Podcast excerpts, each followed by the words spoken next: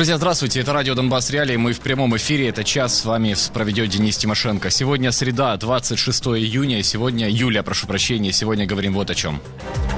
Украина совершила новый прорыв на юге, но потеряла три села на севере.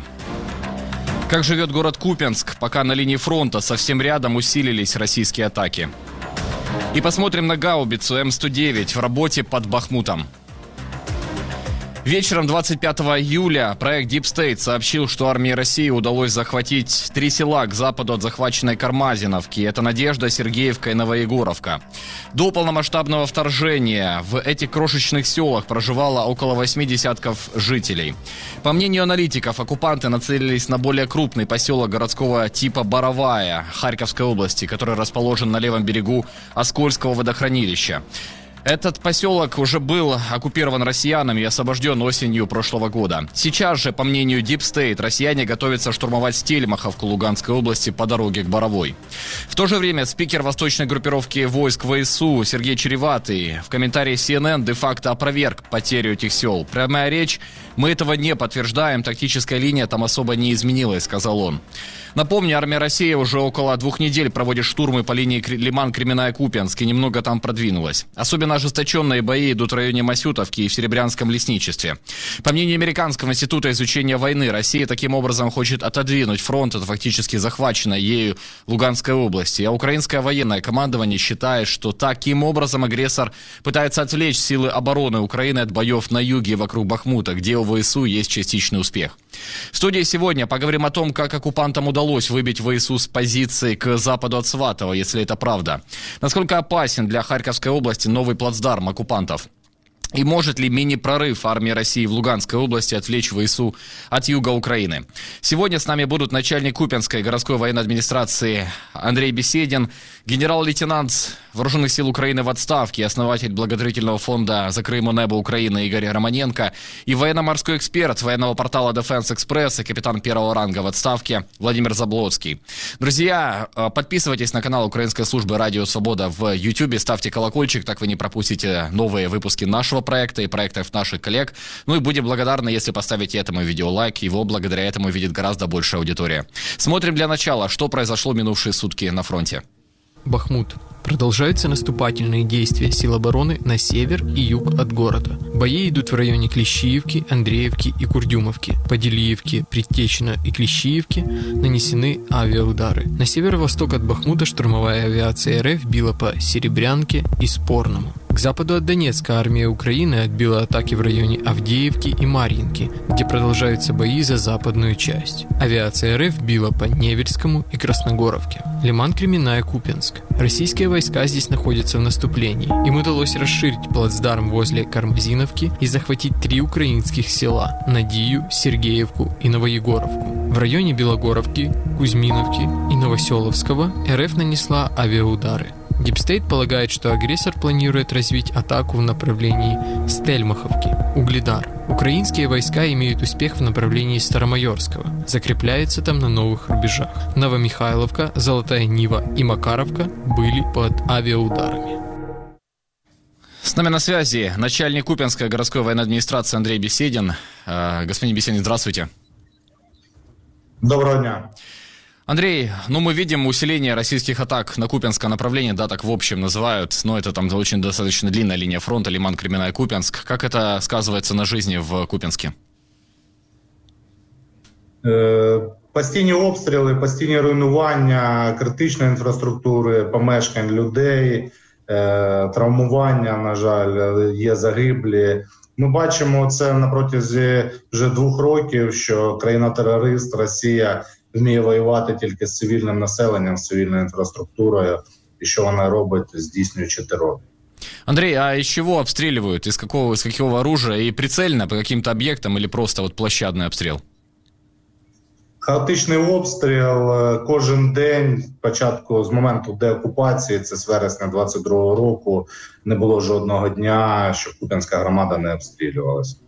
А ще... Озброєння, вибачаюсь озброєння, все, що є е, в арсеналі країни-агресора, країни-терориста, це і міномет, і артилерія, і РСЗВ, все танк, все летить в нашу сторону.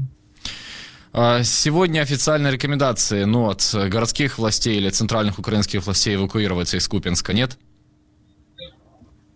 Е, е, евакуація добровільна у нас триває з листопада 22-го року. Є певний алгоритм відпрацьований постійний кол-центр, е, там повний етап від дзвінка до приїзду спеціальної машини за людиною, переміщення в місто Харків. Там з ними працюють волонтери, психологи, надають всю необхідну допомогу там і переміщують людей за потреби в більш там безпечні регіони. На зараз питання про примусову евакуацію для Купінської громади не стоїть.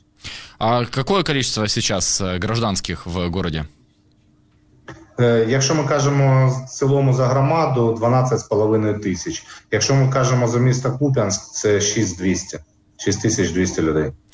Андрей, а чтобы понимать, да, ну вот вы находитесь сейчас в Купинске, а в каком расстоянии от самого города идут бои, да, вы сейчас говорите об обстрелах, а вот столкновение с агрессором, я так понимаю, там из Дворичной, да, вот они давят, это вот буквально считанные километры, ну то есть это все слышно, да, в самом городе. Да, постійно чути. Ми бачимо і візуально це, тому що рельєф там і Куп'янської громади, і сусідньої громади, він такий постійний підйоми, спуски. Тому нам там з оглядового майданчику видна вся лінія фронту і всі зіткнення, які відбуваються. А це відстань десь приблизно 8 кілометрів від міста Куп'янська.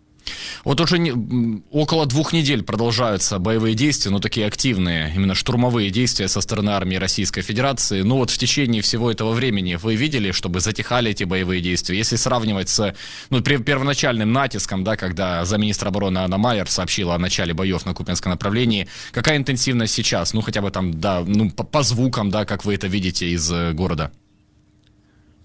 Зараз ситуація стабілізувалася. Наші збройні сили дають гідну відсіч ворогу. Вони розуміють плани ворога, вони знають напрямки, з яких ворог може там вдарити, і контролюють цю ситуацію. Да, там першочергово там на протязі там двох тижнів на початку ворог намагався вести там штурмові дії, але поніс дуже великі втрати і відступив. Андрей, я думаю, у вас есть какая-то версия, да, происходящего. Зачем это делает армия Российской Федерации? Захватить реально Купенск, да, который уже был захвачен вот в ходе э, полномасштабного вторжения России, освобожден силами обороны Украины, или оттянуть силы вооруженных сил Украины с других направлений? Я думаю, комплексно з моменту деокупації у них є плани повернути ті території, з яких їх вибили наші збройні сили і вони намагаються це це зробити постійно. І в них, звісно, нічого не виходить. Е, наші хлопці гідно відбивають е, атаки, і сантиметр за сантиметром звільняють наші території. Звісно, це логістично їм важливий дуже вузол, тому що тут і залізна дорога, і там певні природні фортифікації, і, і певні напрямки, ті, які Е, більш були такі да інтенсивні на протязі цього року. Це там Бахмутський напрямок, це Лиманський напрямок, і зараз там Запорізький напрямок. Звісно, вони хочуть, щоб е, менше техніки нашої, менше хлопців були там, тому по всій лінії фронту намагаються десь розтягнути нас. Андрей, последний вопрос. Россия всегда ведет мощную пропаганду на тех территориях, которые планирует захватить, ну, которые они считают, да, такими прифронтовыми, пограничными для себя. Мы это видели в Бахмуте. А сейчас, э, с вашей точки зрения, есть ли в Купенске жители, которые верят российской пропаганде, и какая часть приблизительно их? Дуже малий відсоток, тому що всі бачать, всі розуміють, Що таке країна-терорист, що таке країна-агресор, тому що відчувають на собі постійні обстріли, постійні руйнування. На жаль, пропаганда це найкраще, що вони вміють робити, і навчилися там промивати мізки. Вона ще деякі в деякій мірі десь працює, але цей відсоток з кожним днем стає все менше і менше. І Ми, знаходячись на своєму місці, постійно працюючи, комунальні підприємства, критична інфраструктура, даємо впевненості людям, і люди знають і відчувають, що дійсно е, цивілізований світ зараз знаходиться тут, е, а пітьма е, поруч, але ми надіємося і віримо в наші збройні сили і знаємо, що найближчим часом вся територія України буде звільнена. Андрей, спасибо большое, что нашли время с нами пообщаться. Надеемся, еще увидимся в эфире. Андрей Беседин с нами был, начальник Купинской городской военной администрации. Направление Купинское сейчас ну, скорее всего, самое горячее на всей линии фронта, и было определенное продвижение к югу от Купенска со стороны российских э, войск э, к западу от Сватова, хотя, кстати, спикер восточной группировки Вооруженных сил Украины Сергей Череватый в комментарии американской медиакомпании CNN опроверг э, продвижение россиян, сказал, что линия фронта не очень-то изменилась вот на этом направлении сейчас. Ну а сейчас посмотрим, как под Бахмутом работает САУ М-109. Ее плюс, как и всей западной техники сейчас в Украине, в том, что ей не грозит пока что дефицит снарядов. Мой коллега Борис Сачалко с настоящего времени побывал на позициях артиллеристов, которые прямо сейчас отодвигают россиян на флангах вокруг Бахмута.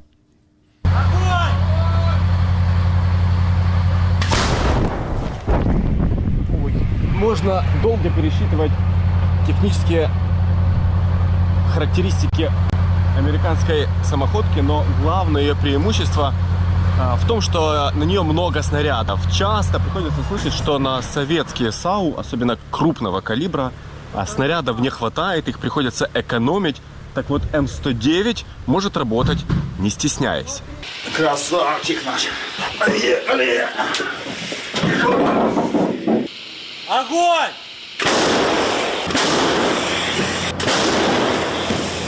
Ви саме так собі уявляли службу? Точно, я вам скажу. Не так? Точно не так. Ну, знаєте, хто, хто собі хоче, щоб воювати. Военный с позывным Тайсон из поколения уже новых молодых украинских офицеров, которые выросли на войне. Ему 22, кандидат в мастера спорта по боксу. Быть в армии мечтал с детства. Военный лицей, академия, ВСУ и теперь передовая возле Бахмута. Ну і розумію, звісно, що е, йду в армію по-любому.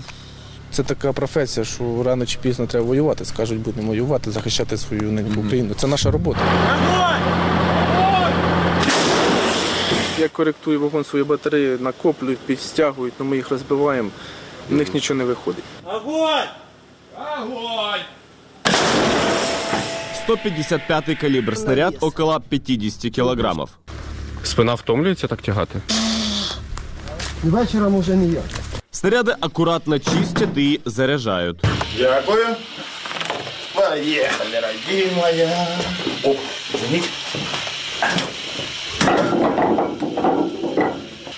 извините. Благодарю. Андрюха, готов! А як воно працювати на американській гарматі?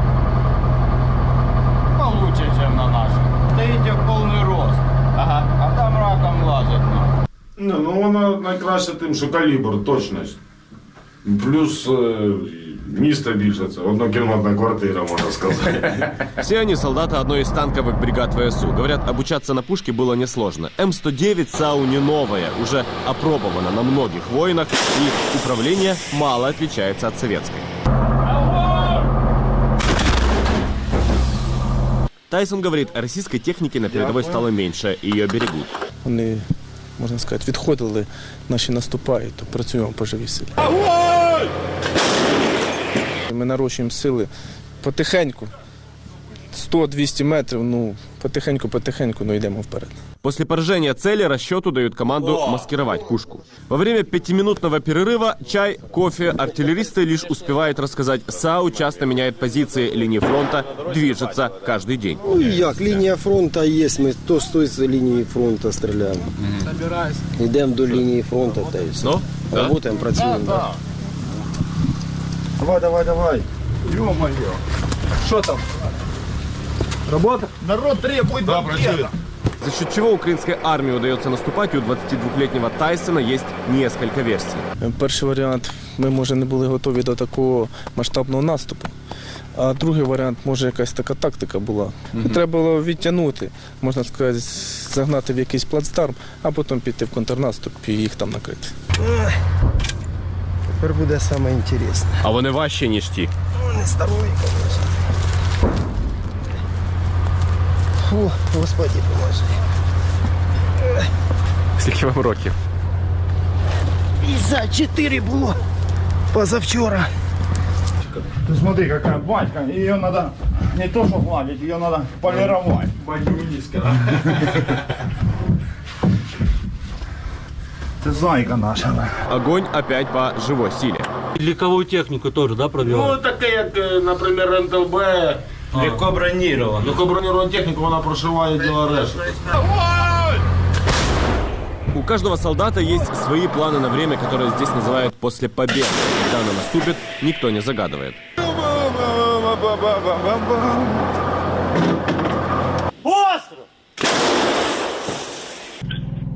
Ой-ой-ой-ой. Так, тільки що побачили, гарно пішло. Прицел тот самый. Люблю попадать. Когда попадаешь, у меня аж душа радуется. Прицел тот самый. Да. Часто Есть, есть смысл в это дора- работать. Давай. Кандидат в мастера спорта по боксу Тайсон говорит, в мирные переговоры не верит. Знаєте, десь буває місцями дуже тяжко. Ну, це загартованість, яка була ще раніше, як спортом займались. В ринзі загартованість це допомагає. Знаєте, як в ринзі? Один на один, другого немає. Так до останнього рубимося і все буде у нас файно.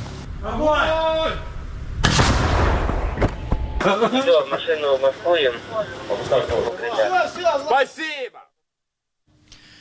Грибок и плесень – это то, что оставил после себя потоп в домах херсонцев. После разрушения российскими войсками дамбы Каховской гидроэлектростанции только в одном Херсоне подтоплению разной степени подверглись тысяча домов. Стены в них до сих пор пропитаны влагой. Как сушить? Чем дезинфицировать? Об этом в сюжете моих коллег из Херсона. Я похоронила чоловіка, ми не встигли документи переділити. Я осталась одна, мене сил немає, я не знаю, зможу я його сама зробити чи ні. Уже ні здоров'я, ні сил, нічого немає. Я не знаю, як я буду жити. Да я поїхала. Ну, мені помог свату, тут він недалеко живе, то він мене забрав. Ну, вже вода підходила. Я, я не ожидала. Ну як, ми поподнімали холодильники, поподнімали всі вещи, поподнімали наверх. Я не думала, що таке буде. Я взяла сумку, ночнушку, халат, спортивний костюм, труси, носки. Все. Ну, коротше, винесли все, викинули. Все.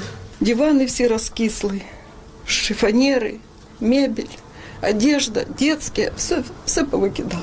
Де ви зараз живете? У родичів. Ну, машини три, напевно, було. Ну, все, ви ж бачите, повністю все. Подушки, одіяла, ну, одежда, посуди половину повикидала, тому що ну, просто її немає де хранити. Поли всі позривали, тому що мокро. Тут ось провалилось. От все розтрощено. І ось ще кімната. Он сьогодні там гриби знімала со стін.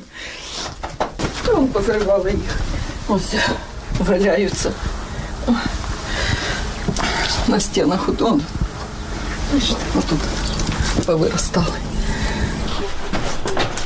Може я большую... Да, нет, может, ну давай, давай.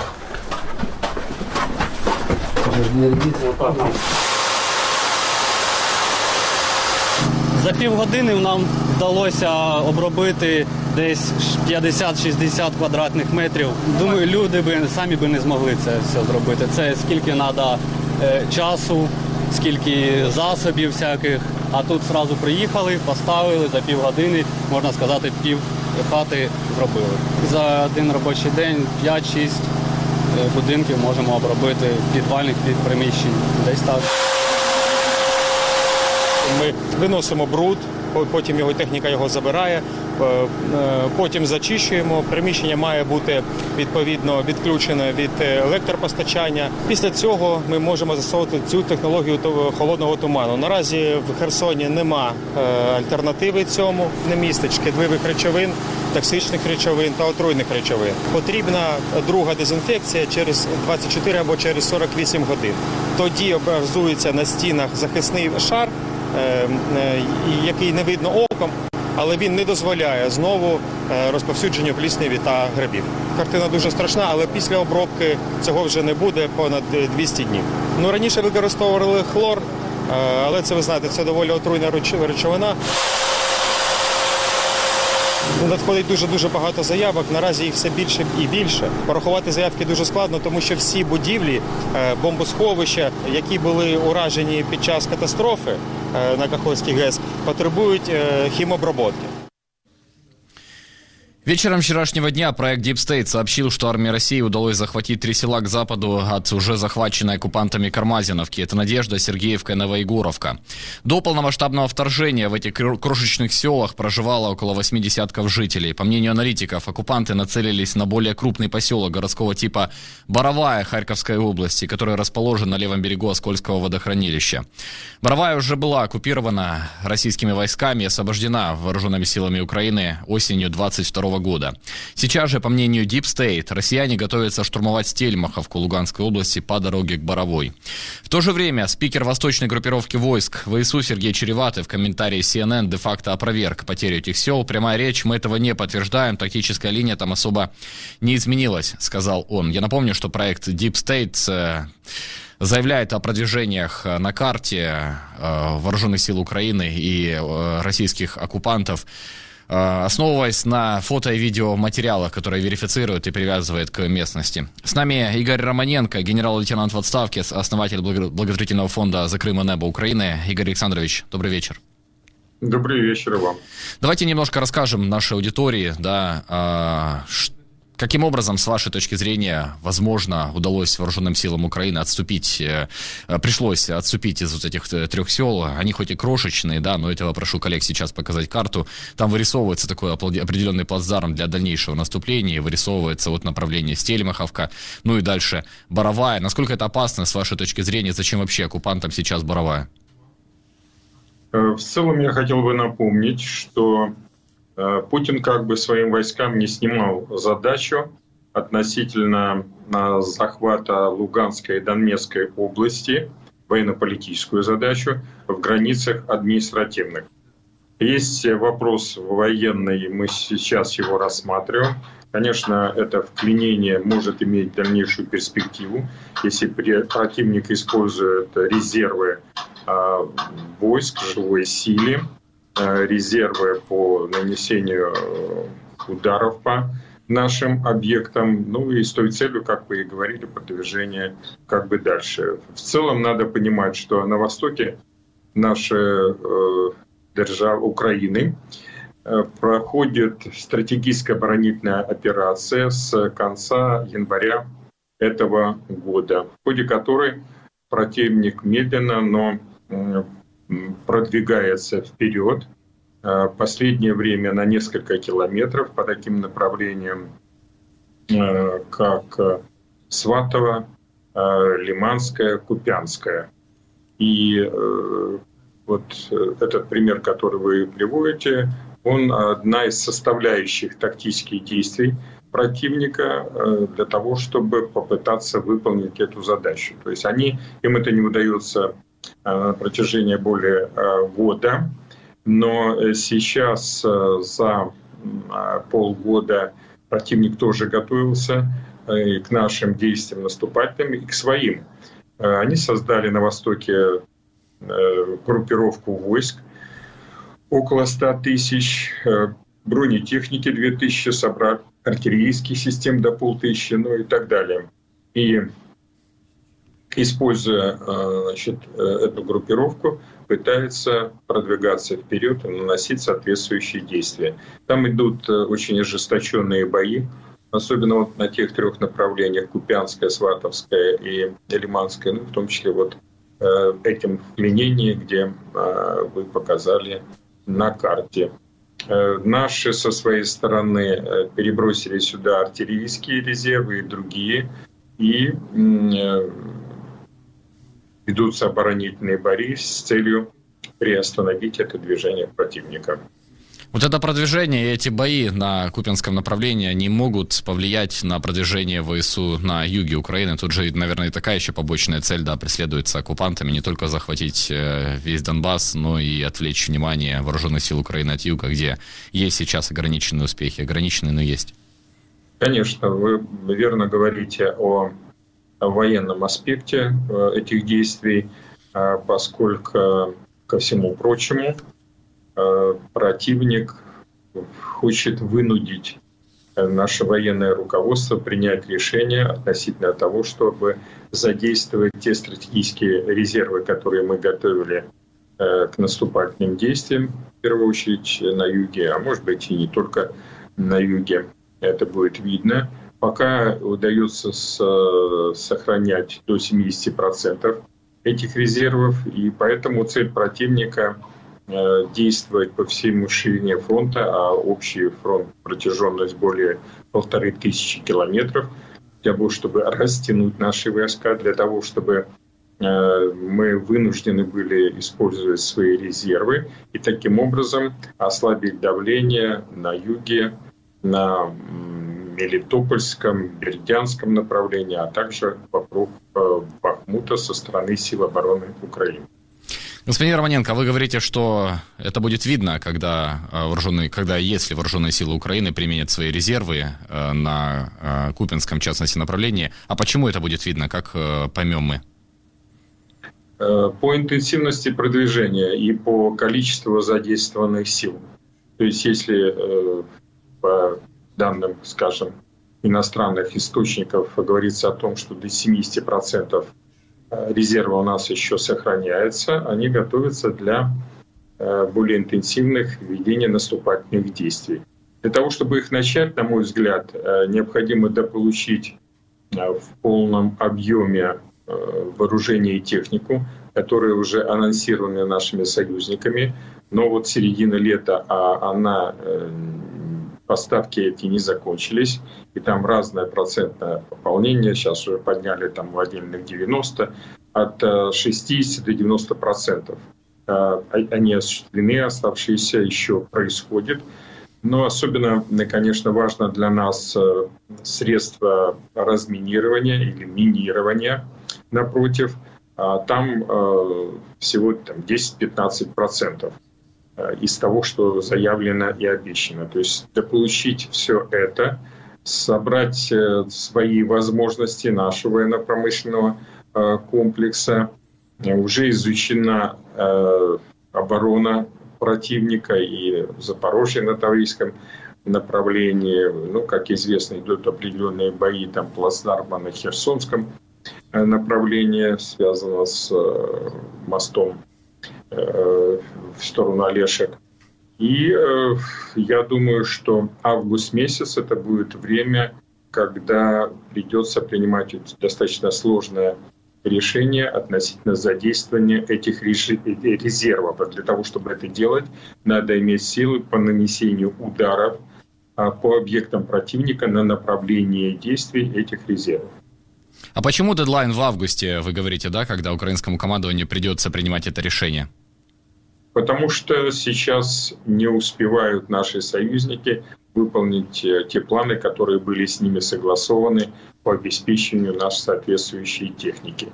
С учетом того, что у противника есть преимущество в авиации, для нас принципиально важно наличие боеприпасов, артиллерийских систем, дополнительных бронетехники и средств противовоздушной обороны, войсковой так называемой противовоздушной обороны, которая может и должна э, действовать с войсками для того, чтобы э, прикрывать действия наших войск с воздуха, где есть преимущество авиации противника.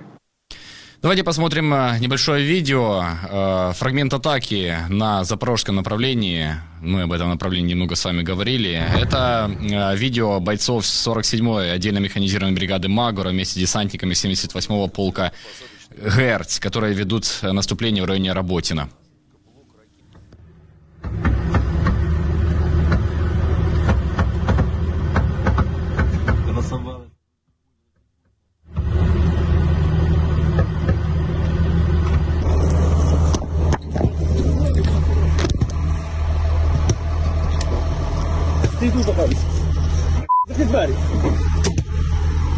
Рухаємось до зеленки, рухаємось до зеленки. Рухаємося, рухаємося. Повзем туди.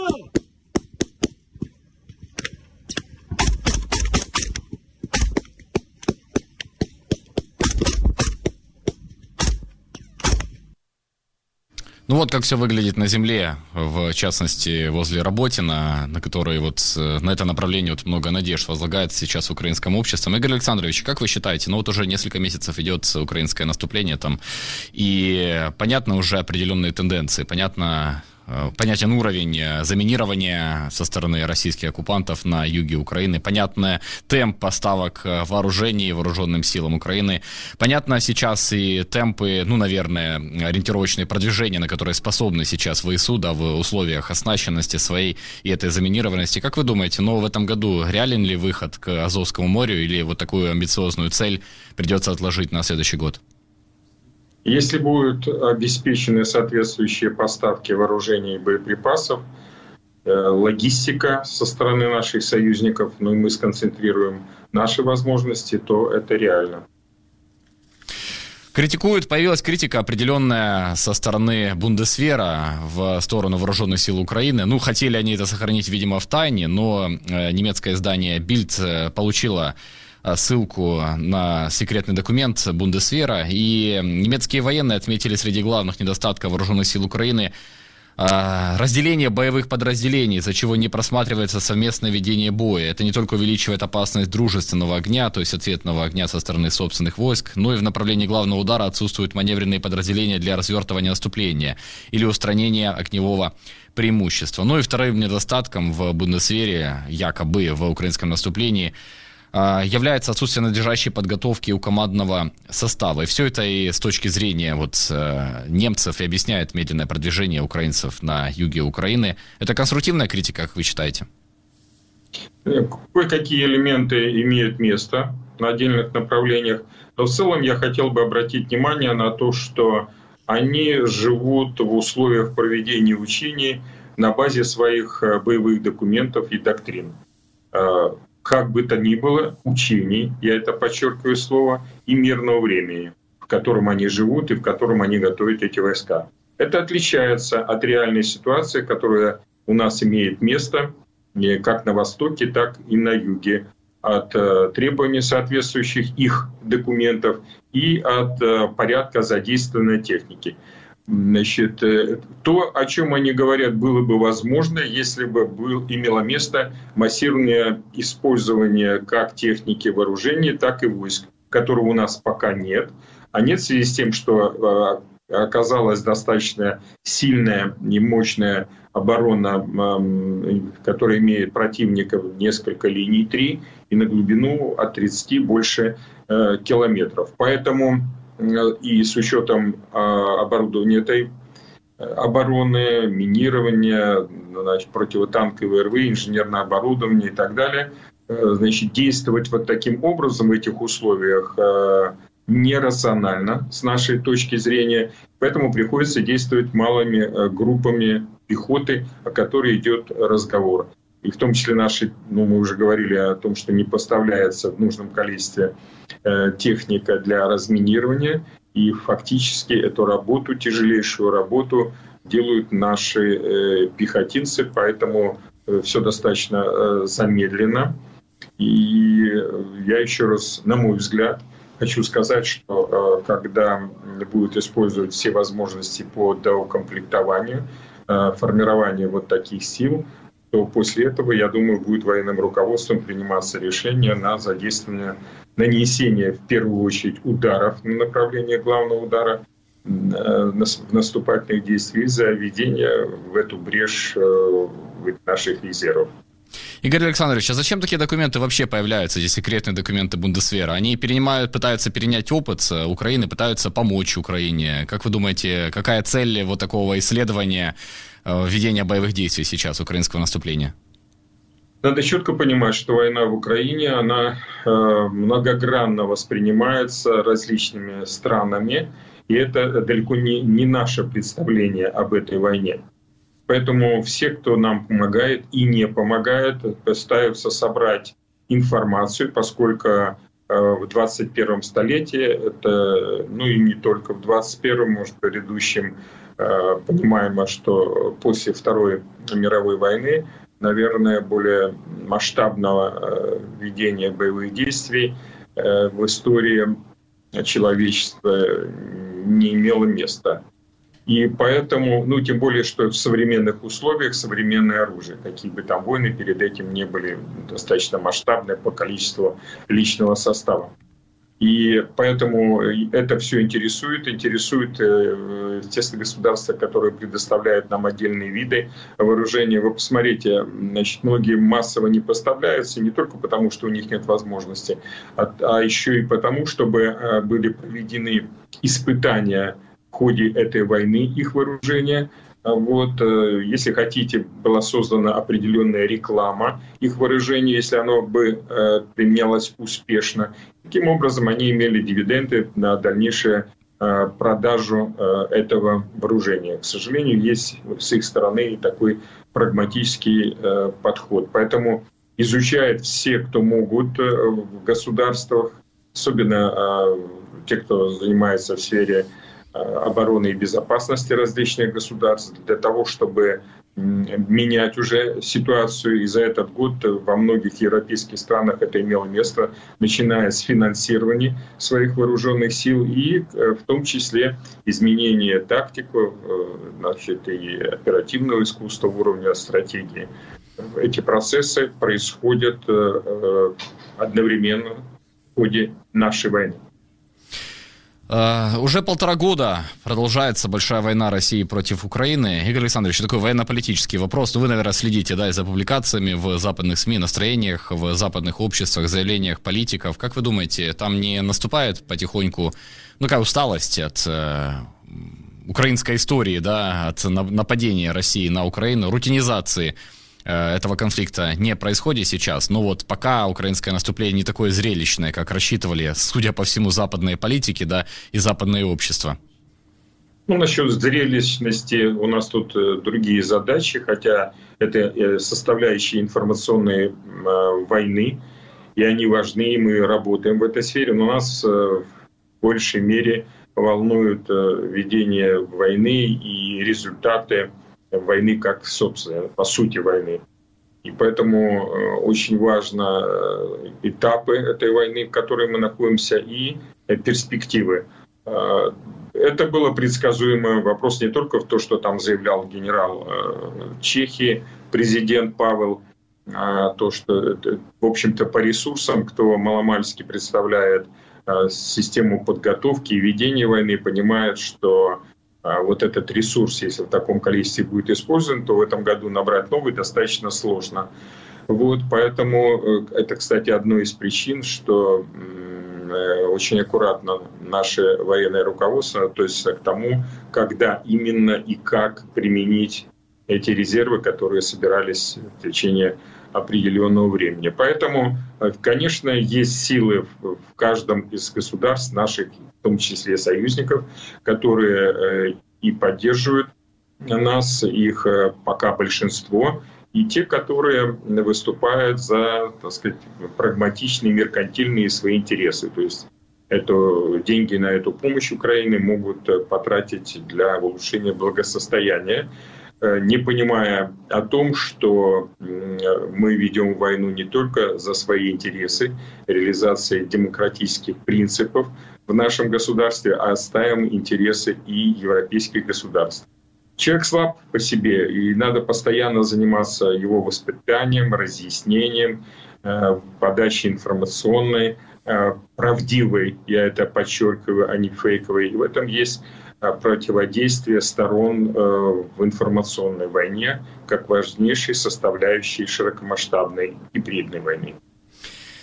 Спикер сил обороны Юга Украины Наталья Гуменюк э, заявила, что российские войска уже используют для ударов по Украине иранские шахеды, которые собраны на территории Российской Федерации. Я так понимаю, речь идет о заводе вот на территории Татарстана. Э, вот мы видим фотографии, вот уже маркировка кириллицей и сделали вывод в вооруженных силах, что это уже российского производства шахеды. Э, господин Равненко, как вы думаете, ну а что Иран России, получается, уже и не нужен? И стоит ли ожидать ожидать кратного увеличения количества произведенных шахедов, ну, естественно, их количество, которые будут атаковать э, украинские города, то есть речь уже может идти там не о двух десятках, да, а о сотне, допустим, во время одной атаки на украинский город, и готова ли к такому сценарию украинская система противовоздушной обороны, будет ли больше прилетов? Здесь хотелось бы сказать о нескольких аспектах вокруг этого. Ну, во-первых, в Татарстане там по открытым источникам строительство должно было осуществляться 9 месяцев, которые, значит, как бы не прошли. Но это же может быть поэтапное, то есть уже что-то построили, что-то начали производить, так или иначе, раньше или позже, но они достроят и на полную мощность будут выпускать, и поэтому, конечно, количество этих средств вырастет у нашего противника, страны-агрессора. И с одной стороны. А с другой стороны, э, большие у них затраты на высокоточные ракеты, хотя там тоже они увеличили количество э, в производстве в месяц уже довели там до 60, ну, смотря по каким типам э, ракет современных высокоточных. Там отчасти работают санкции, но не в полной мере, поэтому они выпускают. И ракетами вопросы, как они считают, решить невозможно, поэтому комплексируют. И мы видим по нанесению ударов по Одессе, где были и ракеты баллистические, крылатые, э, ракеты типа комплексов, типа «Берег», «Корабль», э, крылатые ракеты, беспилотные аппараты, баражирующие боеприпасы. В связи с этим, естественно, возникает вопрос о формировании соответствующей Э, противовоздушной и противоракетной обороны, о которой мы уже можем говорить в связи с тем, что зашли батареи соответствующих комплексов и Патриотов, и САМТИ, но их количество э, недостаточно. Ну, якобы заявляют американцы и фирма Рейтон, что Патриоты до 2024 года конца еще могут предоставить нам 5, но когда это будет, а мы видим, что Э, необходимы такие средства уже сейчас. Отчасти э, повышается потенциал, то есть, например, американцы будут э, обеспечить поставки зенитно-ракетного комплекса старого, но он еще рабочий ХОК по аэродинамическим целям, таким как самолеты, вертолеты, крылатые ракеты, беспилотные летательные аппараты, а также увеличиваются возможности по уничтожению беспилотных летательных аппаратов э, значит, за счет поставок большего количества гепардов, за счет поставок боеприпасов, ну и не только гепардов, других средств. Поэтому здесь хотелось бы напомнить, что гражданам, которые нас сейчас смотрят, что э, есть э, уже такой застосунок ЕППО, если с одной стороны не рекомендуют и есть ответственность, если снимают воздушные удары, значит, и это помогает противнику, то с другой стороны, если установить э, такой додаток с использованием Е-застосунка, то э, можно помогать. Отснять, там нажимаешь одну кнопку, и эта информация быстро сбрасывается нашим средством противовоздушной обороны, и это надо и можно сделать, поскольку это будет обеспечивать информационное Э, по очень сложным низколетящим целям, нашим средствам, которые э, таким образом могут иметь информацию и более эффективно их уничтожать. Зеленский попросил э, президент Украины у Британии, ну и других стран Запада больше систем ПВО, чтобы защитить Одессу. Как вы думаете, а сколько нужно систем, ну, Патриотов, СМПТ, я так понимаю, идет речь о современных системах, чтобы они сбивали вот эти вот калибры, ониксы, которыми Россия может уничтожать город, да, и портовую инфраструктуру. О каком количестве может идти речь? Ну, а конкретно вокруг города такого, как Одесса, это э, с точки зрения противовоздушной и противоракетной обороны, э, желательно зенитных ракетных комплексов с возможностью от 4 и больше. А есть такие и возможности по... сейчас вот, в Америке? Я, да. Я хочу пояснить. Потому что если их мало, их приходится размещать ближе, так сказать, в городских застройках и так далее, потому что радиус действия и все остальное. Э, и э, поэтому, э, когда производится боевая работа таких комплексов, то, к сожалению, обломки падают как и уничтожаемых целей, так и значит, ракет от этих комплексов, и обломки тоже могут наносить значит, ущерб охраняемым объектом. Но вопрос надо решать не только, например, против это наиболее дорогостоящие вот, и эффективные комплексы, в борьбе с баллистическими ракетами, а необходимо также вот то, о чем мы говорили, то есть зенитно-ракетные комплексы и истребители, которые бы действовали по аэродинамическим целям, то есть такие как IST, NESAMS, ну и соответствующего уровня истребитель натовский поколения 4.2+. Прямо сейчас, когда мы с вами говорим, а, появляется информация о том, что Россия э, выводит 12 Ту-95 к пусковым э, рубежам в районе Каспия. Это о каком количестве ракет может идти речь? Ну, там в зависимости, у них, кстати, проблемы и с, с самолетами стратегическими, и с самими, мы уже обговаривали этот вопрос, с самими ракетами. Поэтому к чистой арифметике не надо э, как бы э, ну, опираться на нее. Но по предыдущим нанесению ударов, к сожалению, это может быть там десяток, второй ракет с такого количества бомбардировщиков.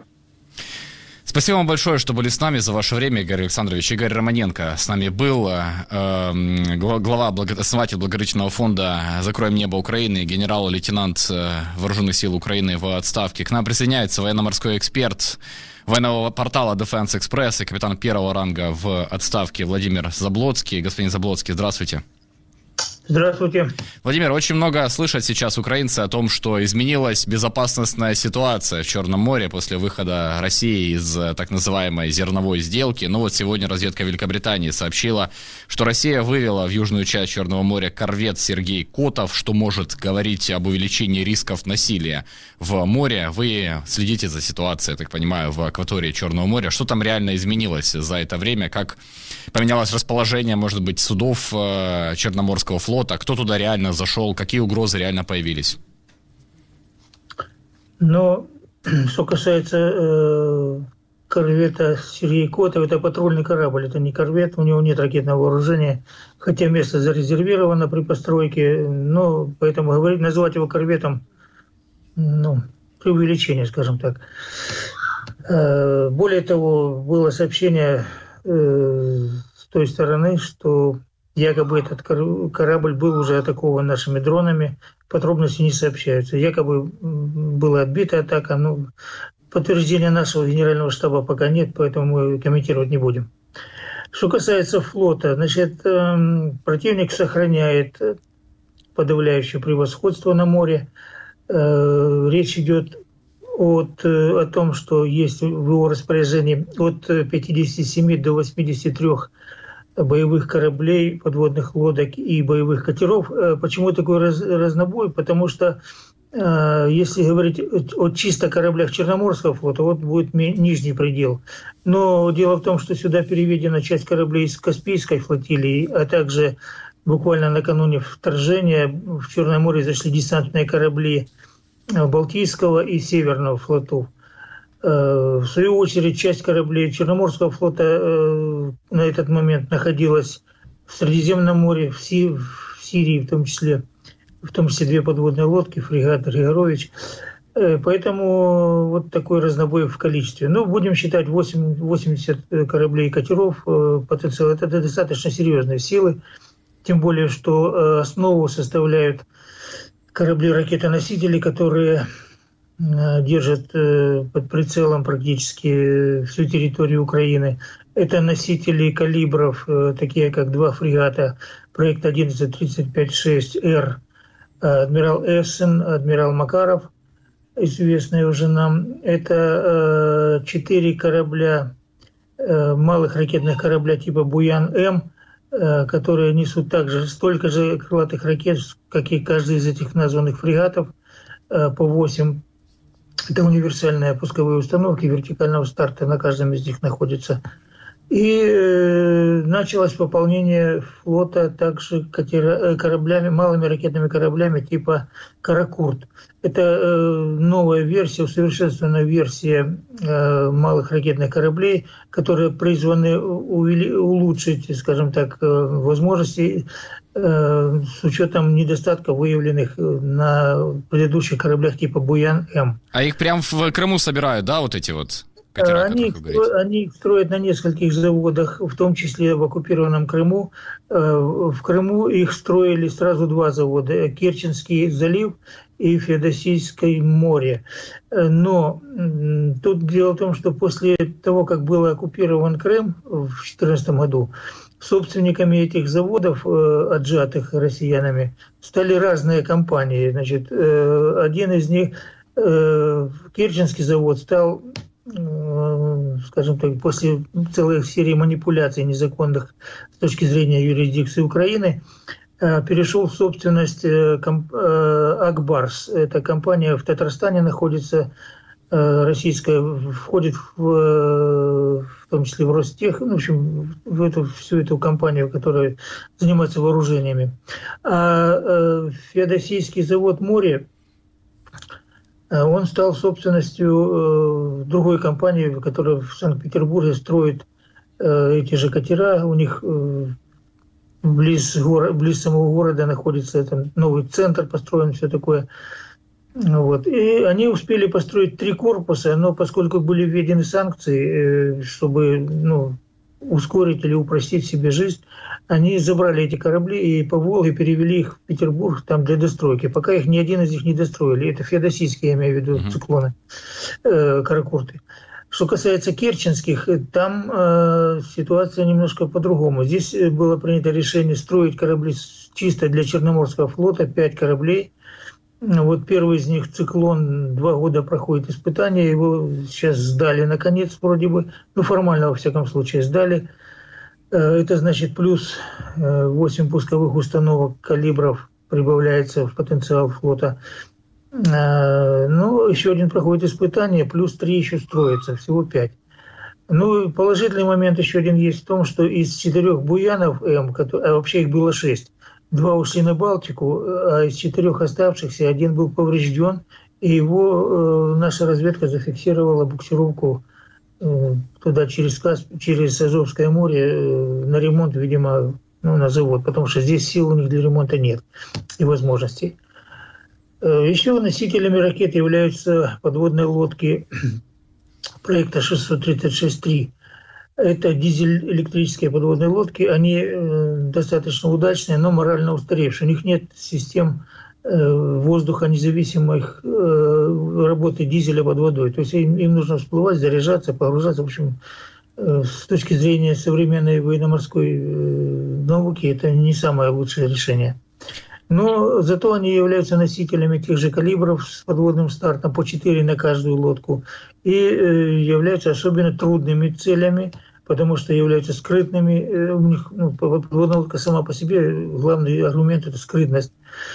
Вот такое свойство, которое позволяет ей находиться, э, включая старт ракеты из-под воды. Поэтому тяжело с ними бороться. Владимир, так, ну... Владимир, касательно вот этой зерновой сделки, там вот сейчас появляются такие инсинуации, ну и надежды среди определенной части украинского общества, что, мол, страны НАТО могут присоединиться к конвоированию, да, определенных судов э, гражданских, которые будут идти из портов Большой Одессы к Босфору. Я так понимаю, что никто на это не пойдет, да, ну, объективно, ни Румыния, ни кто, потому что, ну, вот вы сейчас описали вот этот военно-морской кулак России в Черном море, и она вроде бы демонстрирует волю реально сбивать Эм, э, реально повреждать гражданские судна. Да, вы правы. В НАТО это все не нужно, потому что там смотрят прежде всего с точки зрения э, обострения, эскалации и так далее. Им это не нужна конфронтация, это лишний вариант э, ну, обострения обстановки. Более того, для того, чтобы поражать э, суда, которые следуют в Украину, либо из, Украины, из украинских портов. России вовсе не нужно э, задействовать флот. Э, дело в том, что весь фарватер находится, весь этот маршрут находится в зоне досягаемости ракетного оружия, берегового базирования, плюс авиация. Плюс эти же корабли, которые были названы, они могут стрелять ракетами издалека и, в общем-то, поражать более тысячи, полторы тысячи километров, это ну, для Черного моря более чем достаточно. Более того, они могут поражать и те же наши терминалы на Дунае и сюда во время погрузки там же, чего раньше не было. Вот, э, и так далее. Поэтому говорить о том, да, я тоже хотел, чтобы нам, они сопровождали наши, э, наши, то есть суда, которые приходят к нам за грузом э, и уходят от нас с грузом, э, сопровождались. Но я лично я сомневаюсь, да и, в общем-то, экспертное сообщество тоже сомневается в том, что э, у НАТО будет решимость какие-то шаги предпринимать именно таким, в таком плане. Э, то же самое можно сказать о Турции. Э, да, Турция это все интересно. Да, Эрдоган лично заинтересован, поскольку это материально для него достаточно серьезный удар, если, если сделка не состоится и не возобновится, и он будет что-то делать. Но, скорее всего, Турция тоже пойдет на такой шаг, как конвоирование судов, только в случае, если ее вынудят это сделать. А что это может быть? Это может быть подрыв на мине, например, э, это может быть обстрел неизвестными, в кавычках, э, турецкого судна э, в Черном море, ну и так далее. То есть это вот такой демонстративный шаг, поэтому Турция тоже в данный момент она не готова, насколько я понимаю, поскольку с Россией ее связывают достаточно серьезные экономические, скажем так, отношения – Э, там и торговый баланс большой, и взаимная заинтересованность турок в российском рынке и э, России в турецком. Э, ну, мы помним ту ситуацию с, со сбитием бомбардировщиков в 2016 году, кажется.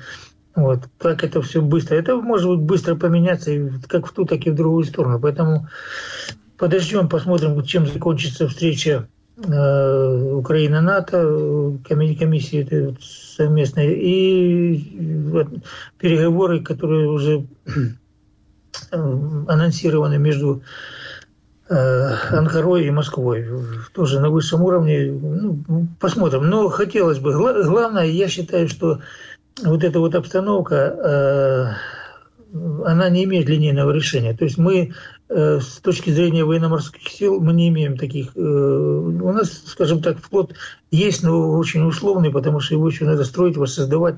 После 2014 года мы практически его не пополняли, ничем не было возможности и желания, наверное, это сложный вопрос, пока не, диску, не для дискуссии в данный момент. Э, нам нужно прикрыть этот район с воздуха, нам нужна противовоздушная противоракетная система, о которых вот здесь вот на эфире уже говорили. Э, а главное, э, нужно э, решать вопрос на суше. Если с освобождением Крыма проблема эта будет снята. Вот. То есть решение морской проблемы лежит на суше. И это было всегда. Достаточно сказать, если у нас еще время есть, минутка. Одна минутка, да. Крым всегда брался с суши, всех, кто хотел его взять, все его брали. И в гражданскую, и во Второй мировой он всегда, и немцы брали его, и Красная Армия брала, то есть там практически ну, невозможно, при всем при том, что там делается вид, что это укрепление. Единственный случай, когда в 19 году генерал Слащев э, на несколько месяцев э, задержал красные силы на перешейках, за что получил э, титул Слащев Крымский. Но ну, в конце концов конница Махно в октябре 20 года все равно прорвала перешейки, и все равно Крым стал э, не, не, не белогвардейским, и не, не, не панроссийским под триколором, как он до этого был в Врангеле. Вот. Я думаю, что э, ВСУ в конце концов тоже примут решение, правильное решение и достаточно успешно, успешно освободят и Крым, и Черное море, и обеспечат морские интересы, в том числе Украины, э, в этом регионе. Да, но действительно такие серьезные из- изменения в безопасностном смысле сейчас в акватории Черного моря. Я так понимаю, это вредит интересам и Румынии, и Болгарии. Ну, молчу уже, да, про саму Украину. Там россияне бомбят не только Одессу, но и порты на Дунае, да, то есть вообще хочет уничтожить агрессор всю портовую инфраструктуру Украины. И вот вы действительно рассказали, наверное, о единственном выходе. Это возврат Крыма. Владимир, спасибо вам большое. Владимир Заблоцкий был вместе с нами, военно-морской эксперт, военно официального портала Defense Express и капитан первого ранга в отставке. Обсуждали мы, что поменялось с выходом России из зерновой сделки в Черном Море сложная там очень ситуация. Наша программа заканчивается. Друзья, спасибо, что провели с нами этот час. В студии для вас работал Денис Тимошенко. Больше, как обычно, ищите в интернете сайт Украинской службы Радио Свобода, Радио Свобода.орг, вкладка Донбасс. Также наш проект есть во всех популярных социальных сетях. Просто наберите в поиске Донбасс Реалии. Не забывайте подписаться на наш канал в YouTube, поставить колокольчик, так вы не пропустите наши новые выпуски и выпуски наших коллег. Ну и будем очень признательны, если поставите этому видео лайк, его благодаря этому видит больше аудитория. Удачи, до завтра. Это было радио «Донбасс Реалии».